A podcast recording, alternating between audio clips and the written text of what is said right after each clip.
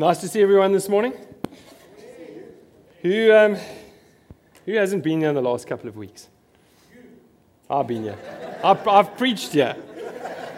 Obviously, you haven't paid attention. So, can't sleep today, George.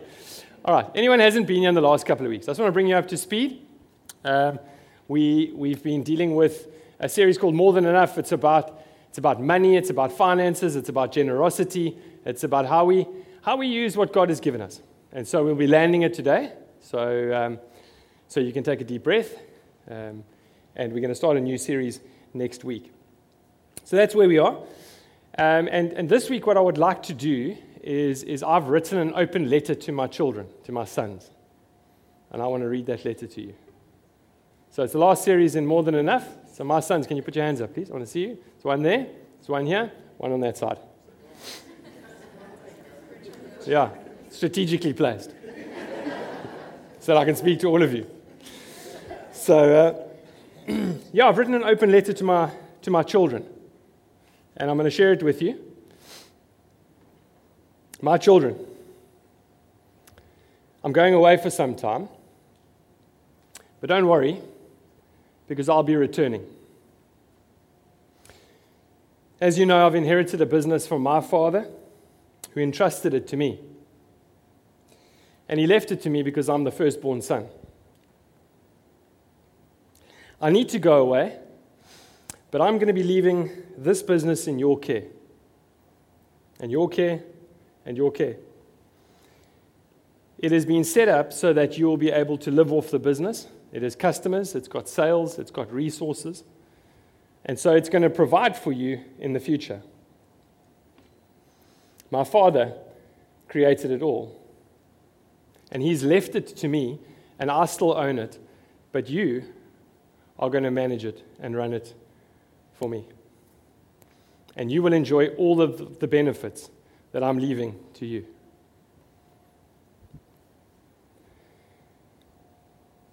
As you know, we have an interior decorating business, which manufactures a range of accessories. And what's quite incredible is that you three have the perfect talents and abilities and gift sets to manage and run my business.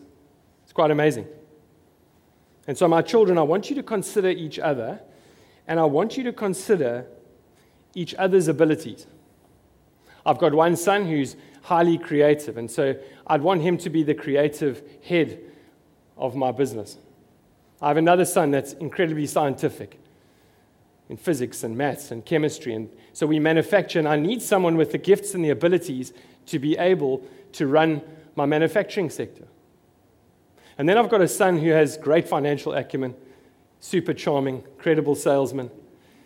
And so I'm going to leave the financial and sales side over to him. And isn't it incredible how I've made you three with these incredible talents and abilities to manage and run my business? In fact, I've actually woven it into your DNA. The perfect match for the perfect business. But for this to work, you have to ensure that you love each other and you work together and serve each other for the good of my business. This is a family business. What a blessing I am as a father. But you must know, my children, that there are certain principles upon which this family business runs. And I need to ensure that you follow these principles, because I will bless you, but I need you to be a blessing to others. Because with great blessing comes great responsibility. And so please realize that you are blessed by me to be a blessing to somebody else in my business. And so I want you to do what I do, because you have the mind of me. You have a mind like mine, because I've made you, I've created you, I've actually knitted your DNA together. And so there are a few things that I'd like you to take care of for me. If you know me, you'll know my wife normally sits in the front here. She's out of town at the moment. But my children, I need to make sure you take care of my bride. I'm overprotective of my wife. I'm highly possessive of her. I love my wife with a burning, passionate, devoted love. She is everything to me. And so I need to make sure that she is well taken care of. You consider her your mother and carer, but she is my bride, and I lay my life down for her. I lay my life down for her safety, her well-being, her protection, her security. And my children, you also know the other side of my character. The one is the side where I'm loving, but the other side is the side where you harm my bride. So I'm asking you to make sure that you take care of my bride. And if you don't honor me in that, I'll actually consider it that you're robbing me. And so while you're managing my affairs, you need to make sure that you take responsibility for her while I'm away. Can you do that?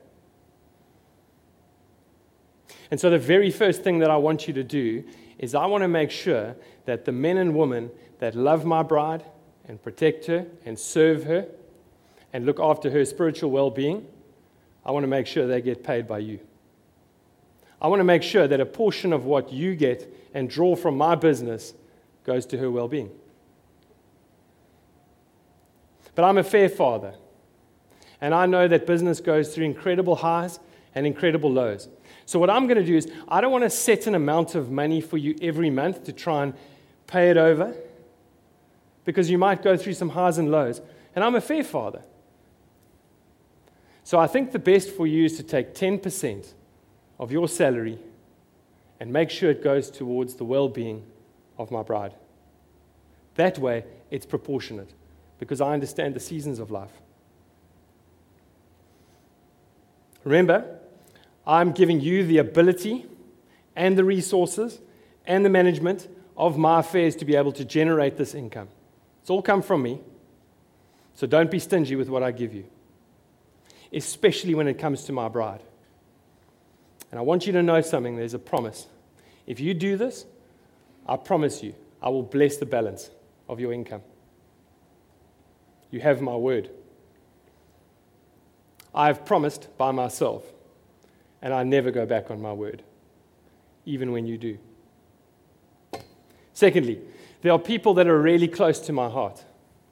They are very close to my heart because I grew up under tough conditions with a single mother, and we often lacked. And so I have a heart for the poor and the destitute. And so when you work and generate income from my business, I want you to share it with others.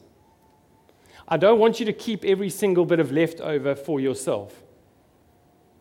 And so how I want you to think of it is like this. If you had a square piece of land that you inherited, and you were going to harvest that square piece of land, and you put a tractor on it with a plow, I want you to work that thing in a circle so that you leave the four corners for somebody else. You don't harvest in sharing with others. So in the same way, make sure that what I provide for you helps other people. Don't keep it all for yourself. That is not the heart of our family business. Even in tough times, even in difficult seasons, even where it is people who have caused harm to themselves through their own actions, I'm calling you to look after the destitute, the needy, and the poor. We can all become conceited and start to love the proceeds of our business when things are good. And we can compare ourselves to others and think we don't have enough when business is tough. But I want you to be content with what I've given you. I know what you need. I know when you need it. And I won't leave you in the lurch. It's a promise from me. We can also get into the habit of hoarding. We have too much. We have too much. I've seen your cupboards. Don't store up things that moths and rust can destroy. You know, as they say, you can't take a Fender trailer to heaven, eh? So I want you to give it away. If you have two, give one away. Give one away. Too many shorts, pants, shoes? Give it away to him who has little. We have lots of food in our cupboards. We're in excess. We've got to have a heart that gives it away. And in this way, if you do this, my boys, my children, if you do this, you will honor me, you'll honor my Father, and people will want to join our family business. I want you to go one step further. I want you to understand this principle. Even though it all belongs to me, I'm going to go one step further.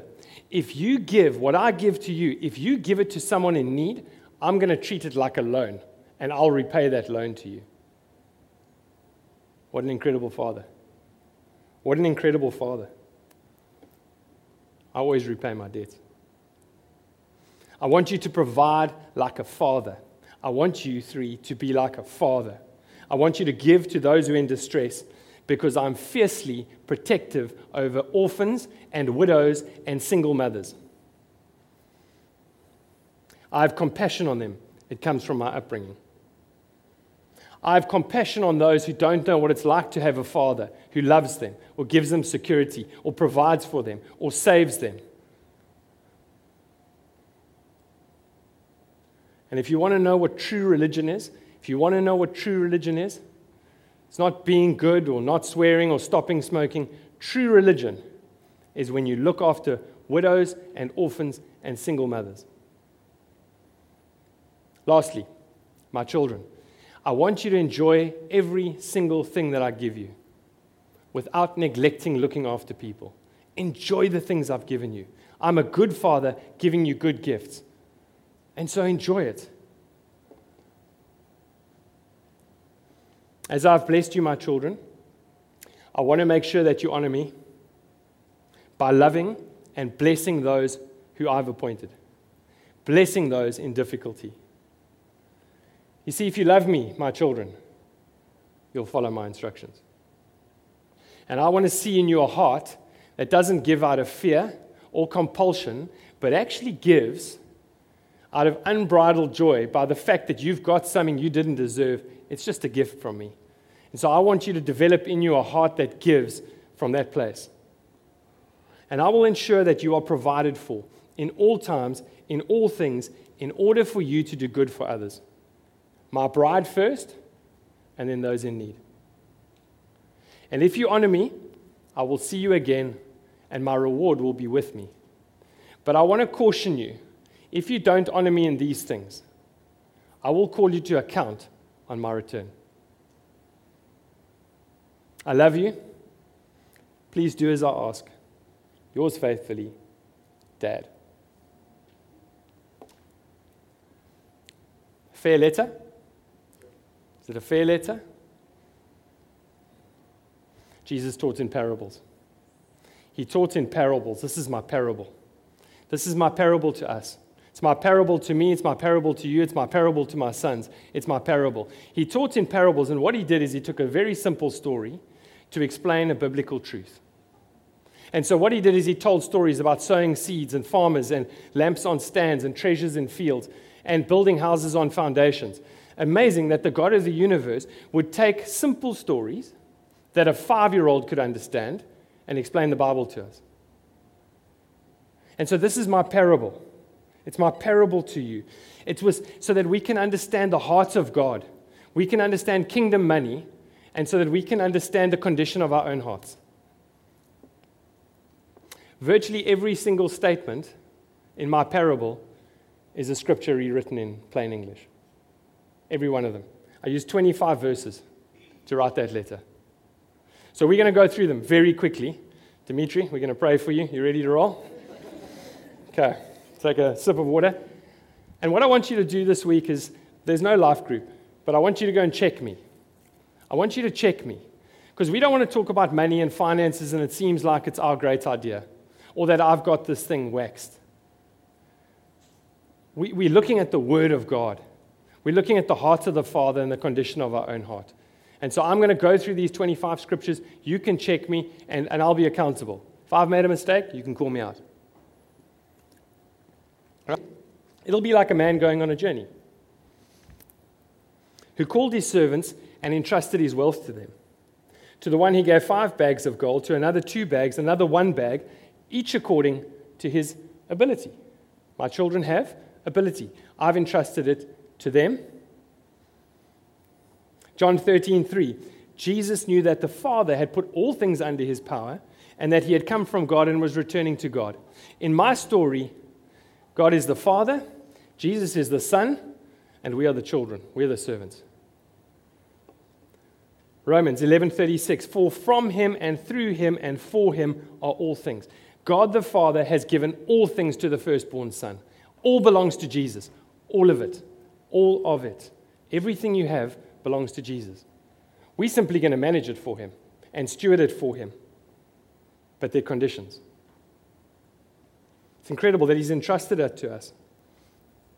And not only that, he's given, like my sons, serve him in his kingdom. A unique mix of spiritual gift sets, every single person, so that we can serve him while stewarding what he's given us. It's incredible. Romans 12:6, we have different gifts according to the grace given to each of us, perfectly given by a perfect Father to serve his kingdom, not your own. In fact, he has created, or better yet, he's actually woven our DNA together. It says in Psalm 139, it says that he has knitted us together in our mother's womb. He's made us fearfully and wonderfully. He's actually designed us to be of service to him in all things that we do, including our money. In our relationships with one another, we have the same mindset. My children, if they work for me, should have the same mindset. In Philippians 2, verse 5, it says that we have the mind of Christ. We actually should have his mindset and think like he does and serve him in the way that he does. God's word commands us to take care of the bride of Christ. Ephesians 5:22 and 23 says that this is the bride. It says that we are the bride of Christ. God's command is, you said, you've got to lay down your life for the bride. And that means from our income, from our blessing, from our financial blessing, our responsibility is to make sure the bride's taken care of. And if I'm an overprotective husband, you must imagine what Jesus is like with his bride. I'm like Dricus on steroids. More steroids than he already has with my wife. You can imagine what Jesus is like with his bride. And so our first responsibility with financial blessing, all that you earn, all that you're going to have in your life, your first responsibility is here. It's here. I don't earn a salary from this church, so I'm completely free. I can speak about money. But your first responsibility is here. The tithe comes here. And for those of you who debate whether it's 5% or 10%, it's 10. If you debate it, you're just stingy. It's 10%. Numbers 18 verse 21. I give to all the Levites, all the tithes in Israel as their inheritance in return for the work they do while serving at the tent of meeting. The men and women that serve here receive the benefit of the tithes for their work, for keeping the bride spiritually healthy. It's their responsibility. And if you think that's an Old Testament provision, then you can go to Matthew 23:23, where Jesus says to the Pharisees, I see you guys tithe, but you're neglecting mercy, faithfulness, and justice. And he said, actually, I don't want you neglecting either of them. You don't neglect the tithe, and you don't neglect mercy, faithfulness, and justice. So you pay the tithe, and you still make sure that you are looking after others. And if you consider that you should maybe keep the tithe for yourself, then you must go and read Malachi 3, verse 8 to 10. It says, will a mere mortal rob God? Will you rob him? You ask, how are we robbing you? In tithes and offerings. You are under a curse, your whole nation, because you are robbing me. Bring the whole tithe, the whole 10% into the storehouse, that there may be food in this house, that there may be spiritual food in this house. And see if I won't open the floodgates of heaven and pour out so much blessing, there will not be room enough to store it. And just a note there, it's spiritual blessing, not financial blessing. Sometimes we tithe and we're waiting for heaven to open and the lotto to get paid out. No, it's spiritual blessing. You get so much more by tithing. You unlock spiritual blessing in the heavenly realms. And when God promises a return for our obedience, when it comes to finances, he means it. He means it. In Hebrews 6 verse 13, God says to Abraham, he makes a promise to Abraham, and he says, since there was no one greater for him to swear, he swore by himself. That's why in my letter I swore by myself. I can't actually, but I'm quoting the scripture. God swore by himself, and he said, I will do this. And so Abraham waits patiently, and it says, after waiting patiently, he received the promise. You can trust your heavenly Father. You have his word. The heart of the Lord is for those in distress and need. So what you make, what you earn, make sure that you are providing for others in distress. In Leviticus 22:23, it says that when you harvest, when you reap the harvest of your land, do not reap the very edges of your field. So you harvest in the center and you leave the corners of your square field for somebody else, for the poor, for the foreigner residing among you. I am the Lord your God. You know, when you're content, it takes away the anxiety of money. It helps us just to be generous when we're content with what we have. Hebrews 13:5, keep your lives free from the money, from the love of money, and be content with what you had, for God has said, I will never leave you nor forsake you. When we release finances, when we release blessing to other people, we just got to stop being anxious about it. You can lose the fear because he said, I'm never going to leave you, I'm never going to forsake you. I'm always going to be there for you. Stop hoarding. We have too much. You want to know if you've got too much? Here's the test. Have you got two of everything? Open your cupboards. Have you got two? It's tough, eh? Especially the fashionistas out there. It's tough. It's tough. Have you got two? Luke 3, verse 11. John answered, has anyone two shirts? Anyone who has two shirts should share with the one who has none. And anyone who has food should do the same. Got two? It's one too much. Then there's the anti-fenter trailer clause. Do not store up for yourselves treasures in heaven, on earth, where moths and vermin destroy and where thieves break in and steal. Matthew 6, verse 19. Rather store up treasures in heaven. Can't take it with us. Don't hoard it. If you don't need it, release it. If you've got two, it's too much. And here is God's uber generous deal. This is an insane deal. Proverbs 19:17. Whoever is kind to the poor lends to the Lord. He will repay. He's even given it to you. And when you do something with it that blesses someone who's poor or destitute, he'll repay you for it. I'm going to tell you a story about that now. And he will reward them for what they have done. One of the things I discovered reading this and preparing this message was that God's heart is for widows. I'm actually partially terrified now of dealing with widows. Go and read the scriptures. His heart is for single mothers and widows and the fatherless. Be especially kind to them. James 1:27, the religion that God our Father accepts as pure and faultless is this, to look after orphans and widows in their distress and to keep oneself being polluted from the world. We are so selfish that we forget to look after others. Don't know a father and don't have a husband because he's a father and he's a husband. Psalm 68:5. He's a father to the fatherless, a defender of widows. If you take on a widow, you'll have to answer to God. And he says, I'll defend them. I want to tell you that's not a position I want to be in. I don't want to have God as my enemy. A father to the fatherless, a defender of widows is God in his holy dwelling.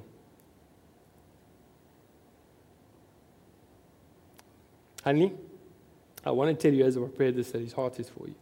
And you are completely safe in his hands.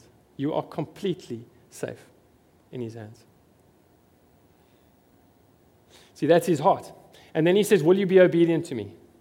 Do you love me? Because if you love me, John 14:15, you'll follow my commands. If you love me, you'll do what I tell you to do. If you love me. So often, my children say, yes, Dad. And then they do the complete opposite.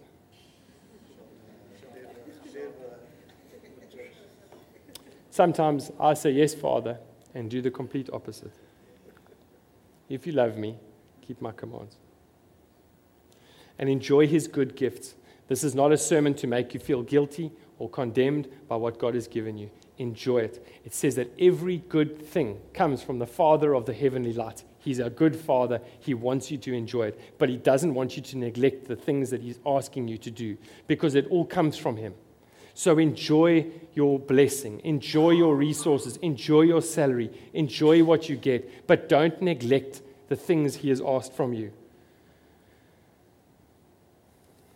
Remember, when it comes to generosity, God has a purpose in mind. The reason he wants us to be generous is that so we can lose the anxiety of not having enough, of self-preservation. Like, if I don't give, if I give, I might not have enough for myself. He wants to rid us of that thing.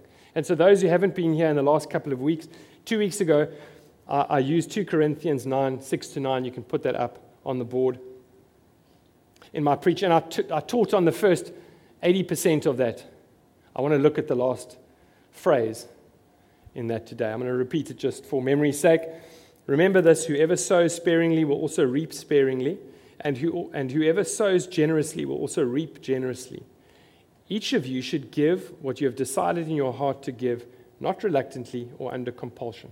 So I told my children, I don't want you giving out of a fear for me. I want you giving out of a sense of joy that you've received something you didn't earn. For God loves a cheerful giver. And God is able to bless you abundantly, so that in all things, at all times, having all you need, you will abound in every good work. That's what I want to focus on. See, the second purpose of generosity is that we can abound in every good work. God will provide whatever you need so that we can abound in every good work. His heart is that he will provide what you need so that you can do something for someone else. It's like a river flowing. And so when we sow sparingly, we will reap sparingly, which means we will have less to do. When you sow generously, you will reap generously, and you will have more to do. That's how kingdom finances work. But he wants it to flow. He wants us to abound in every good work. And remember, when you do that, he'll regard it as if you're loaning money to him. It's like loaning money to the God of the universe, and he says, I will repay.